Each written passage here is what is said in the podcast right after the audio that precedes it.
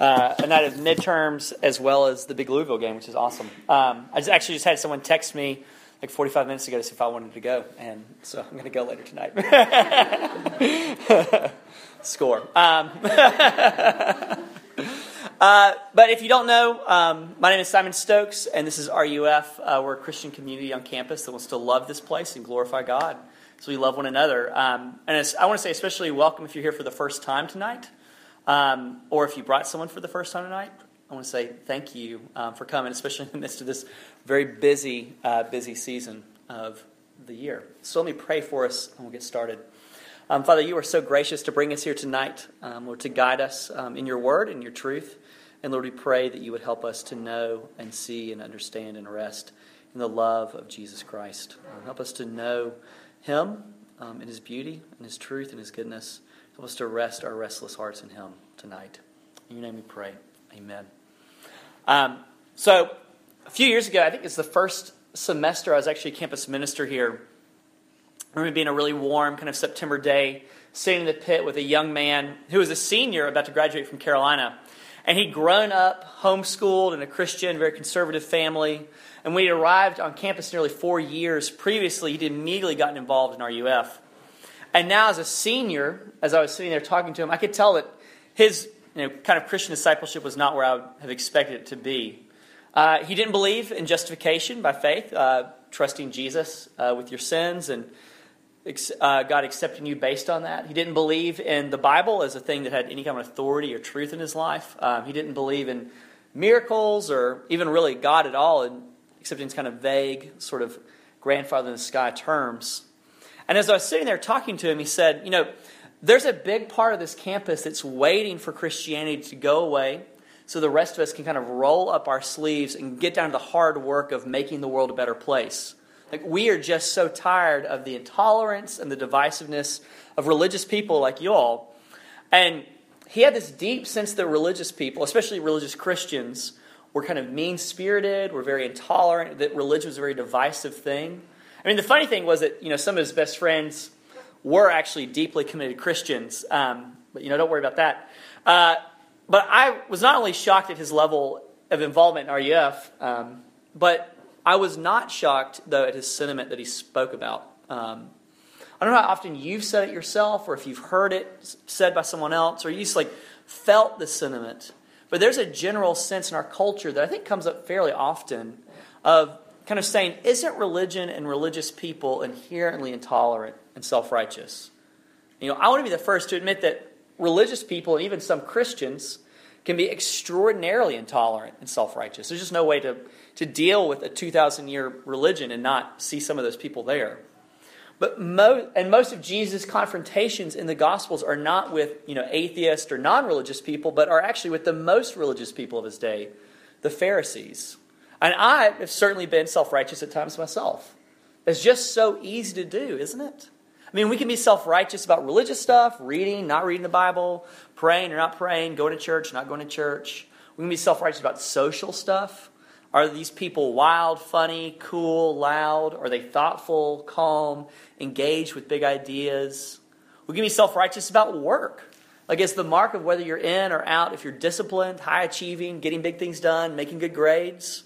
Or is the mark that you're in that you're skating by, having fun, clicking with lots of different kinds of people, making the rounds in some good networks?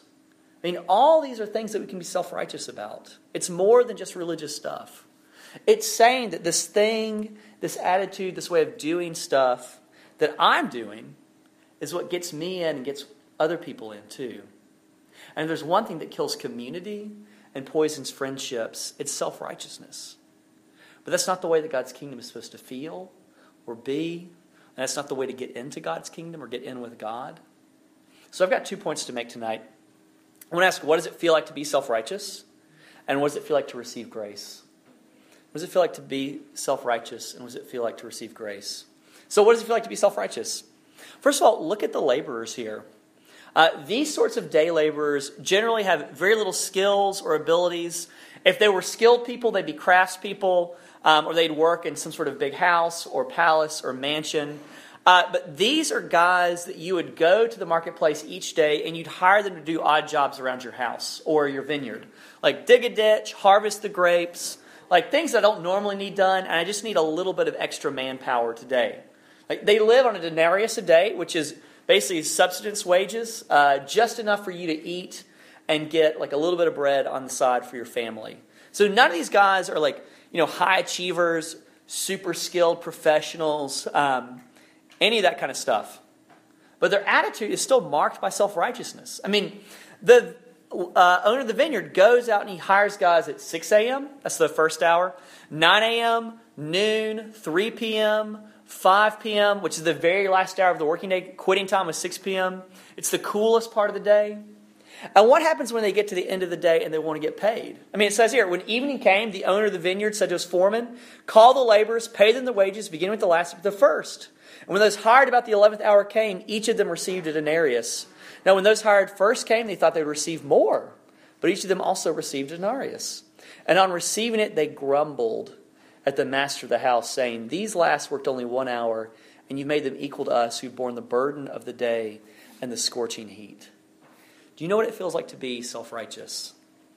It feels like grumbling against God and other people It feels like murmuring under your breath and feeling angry and let down when nothing necessarily bad has happened to you in this. It's not because God hasn't given you good things, it's just not all the good things that you thought you'd have. It feels like that even though you're getting good things, you're mad because so are the people that you feel like shouldn't be. Like it's like your buddy who went to the party school and they're like skating through life and having a good time in college while you're struggling at UNC in midterms. And it's God's fault that you're here and they're there. It's like your friend who's much better at sports than you, and he just seems to automatically be really, really good at sports. And no matter how much you practice, it's not enough. It's like your sister who manages to stay thin and eat whatever she wants, but you can't bear to weigh yourself on a scale. And it's God's fault for making you this way. Like, don't worry about the fact that most of us are relatively healthy, and almost all of our problems are first world problems, like struggling to connect with Wi Fi uh, or cracking your iPhone screen, right? like, there's a part of us that gets angry at God because He's so generous with the things that are His, especially in regards to people that we don't think He should be as generous with. Like some of us rebel against God because He can love and accept and count as being as worthy as us people who we don't feel like are as moral or as kind or as disciplined as we are. I mean, just think about the divisiveness here, the self righteousness that kind of leads in this divisiveness. That there's a line right in between these guys of the hard workers and the not so hard workers. Like the guys who worked all day and the guys who really were just kind of cleanup crew who barely broke a sweat. Like there are people who are in and there are people who are out. And what the guys who are working hard are mad about is the guys who didn't work as hard get just as much as they did. That really self righteousness comes because of our desire to have some kind of ultimate end that other people don't have. And what's so scary about gospel righteousness is it takes the power to be in or out, out of our hands, and puts it into God's hands. Like, if you're someone who has to feel like you've got to get a grip on how people see you, view you, approve or disapprove of you, believing that God's love is a gift that you could never earn, but is simply given because of who he is, will be the hardest thing you've ever done. It will take a supernatural effort on God's part to make it a reality for you. I mean, for everybody, it's difficult. But for someone whose identity is wrapped up in hitting the right metrics and getting the right kind of approval, God's free, unmerited grace is just going to turn your life upside down. Because we want to make God's kingdom a transactional place. I mean, this whole parable is Jesus describing what God's kingdom is like, right? And we want to make it transactional. But in reality, it is relational. That these guys are sort of getting paid for their labor, but really they're getting paid because they met the freest, most generous person ever. Like, do you know where I think this really gets us? I think it gets us in our tendency to divide ourselves. There are some of us who have a tendency to say things like, you know, I love RUF, and the sense of community that RUF provides. The things it's doing on campus are great, but my people, my tribe, my real fellowship and friendship, it's not RUF. It's this other group over here. However deeply invested in RUF I might be, my real people will always be somewhere out there. And that's you. I just want to ask, like, when are you going to see that God's grace levels the field? That there aren't cool people out there that, you know, are your people, or smart people, or dumb people. But there are people that God has been gracious to. And if God has been gracious to you, then these are your people. Because RUF is a community built on God's grace. And when RUF feels like a safe haven in a heartless world, it's because it's living according to God's grace. And when it doesn't feel that way, it's because we're betraying the thing that most makes RUF RUF. Because self righteousness is just really natural for us. Um, have you heard of Brene Brown? Do you know her at all? Uh, TED Talk with like 25 million views on it or something. And it's all about shame and dealing with shame. And during that talk, she alludes to her own story with shame and how you know, she'd kind of been this very put together, by the book researcher who's a tenured professor at the University of Houston, doing really good work and you know, very much in control of her life. Uh, but I, I heard another interview with her later on um, where she talked about kind of more about what that was about. And she said that she was fine until she started to really delve into her own stuff, like her own shame. And she has this huge breakdown. And in the breakdown, she hit on the fact that she wasn't really in control of her life or in control of the way that people could see her. And for someone who's trying to dig into people's stuff and see them honestly, she wasn't really that honest with herself because she was afraid of what she would see. So she did what any smart researcher would do. She did some research on midlife crises. She read a bunch of books. And they all said, you know, in case of crisis, go back to church. Like, search for this bigger, deeper meaning than yourself. And Brene said that her plan was that she would just replace research with church. Like, that, that would kind of be her switch. And so, after having a very long hiatus with Christianity, Brene started going back to church. And she said, you know, it was against all the things you're supposed to do as a respected professor. You know, the church had Christ in the name, you had to dress up, there were people there that she knew. Uh, but she stuck around and hung in there, and eventually she got asked to lead vacation Bible school for some kids. And lo and behold, what did she do but this parable? She did this parable. And she said that she did because it was the parable that she most disliked because it was so hard for her to deal with. And uh, what she did was she brought the kids in and she brought in Monopoly money and she paid the kids for jumping jacks in Monopoly money. So she would start one group of kids jumping. She said, if you ju- do the jumping jacks now for the next five minutes, I'll give you this Monopoly money. And so they, they start like jumping jacks for like five minutes. And halfway through, like two and a half minutes in, she brings in the second crop of kids and they're doing the jumping jacks. And then with 10 seconds left, she brings the last crop of kids and they do jumping jacks for like 10 seconds. And so you know what she does, right? Like she takes the money and she goes through and she pays each of the kids all the kids $500 of Monopoly money for the jumping jacks. And as she starts going in the line and hand out the $500 bills, the kids go nuts. Like they're so angry. They're like, uh uh-uh, uh this is not fair. This is not fair. And she's like, I know it's not fair. and the other VBS worker in the room was like, This is where you tell them it's about being fair.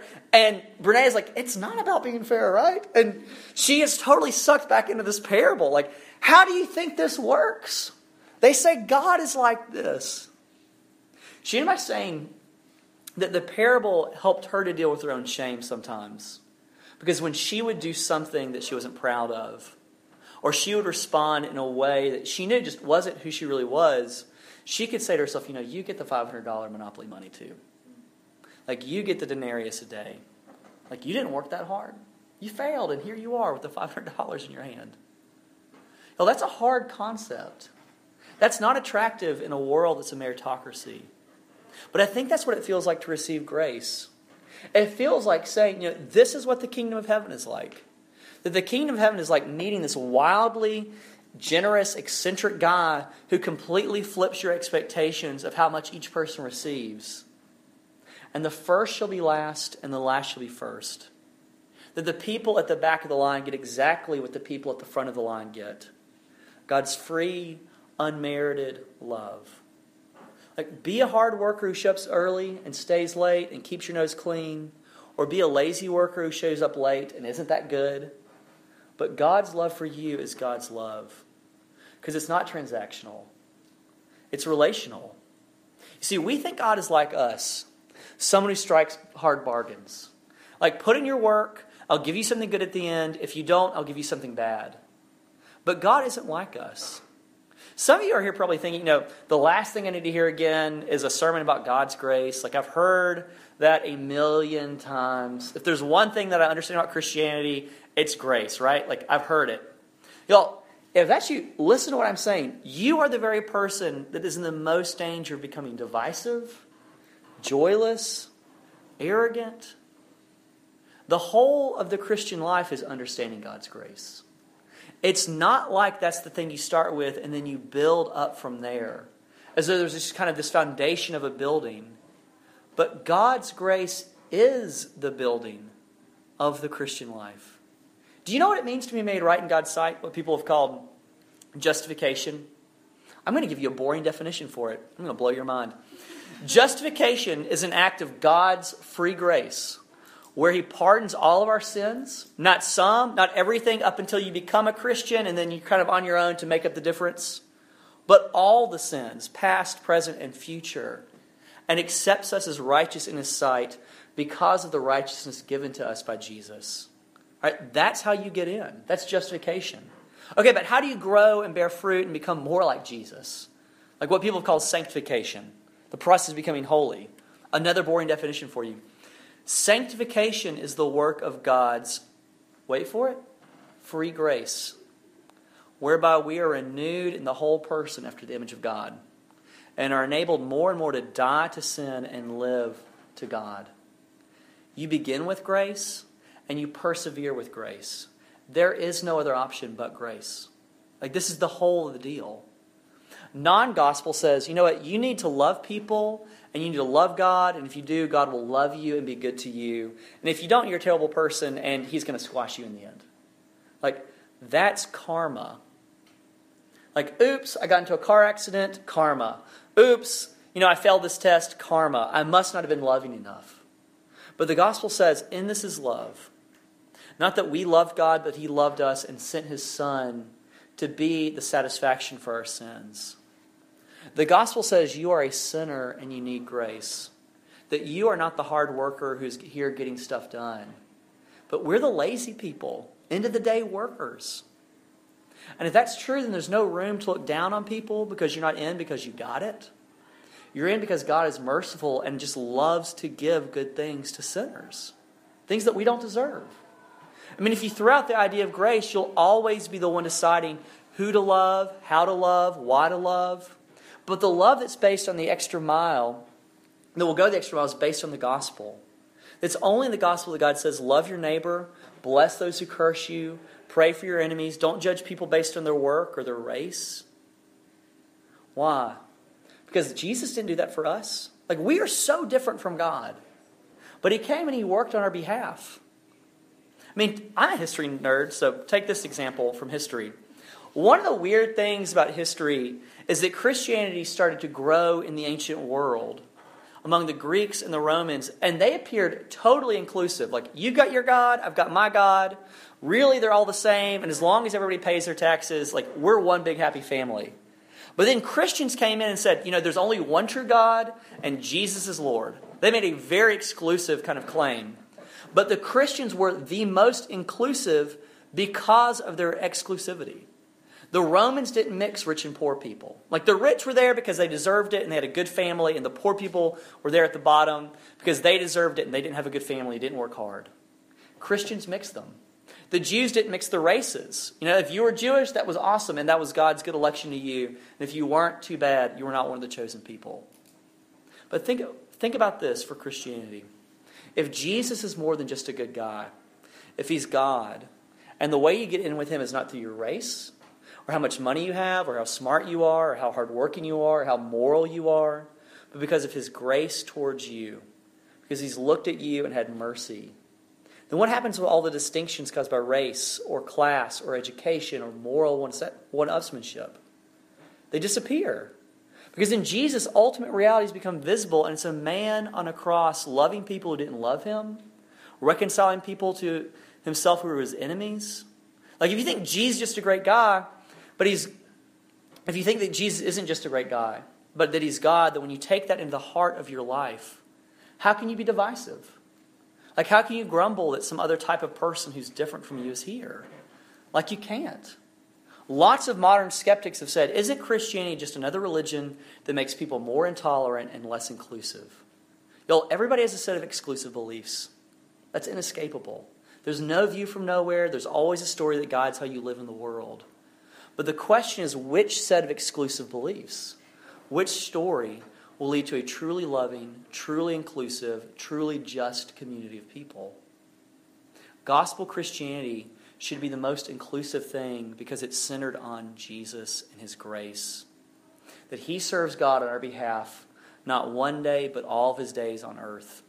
Every minute of every hour is glad, full hearted service that's given to God the Father, not for Him, but for you.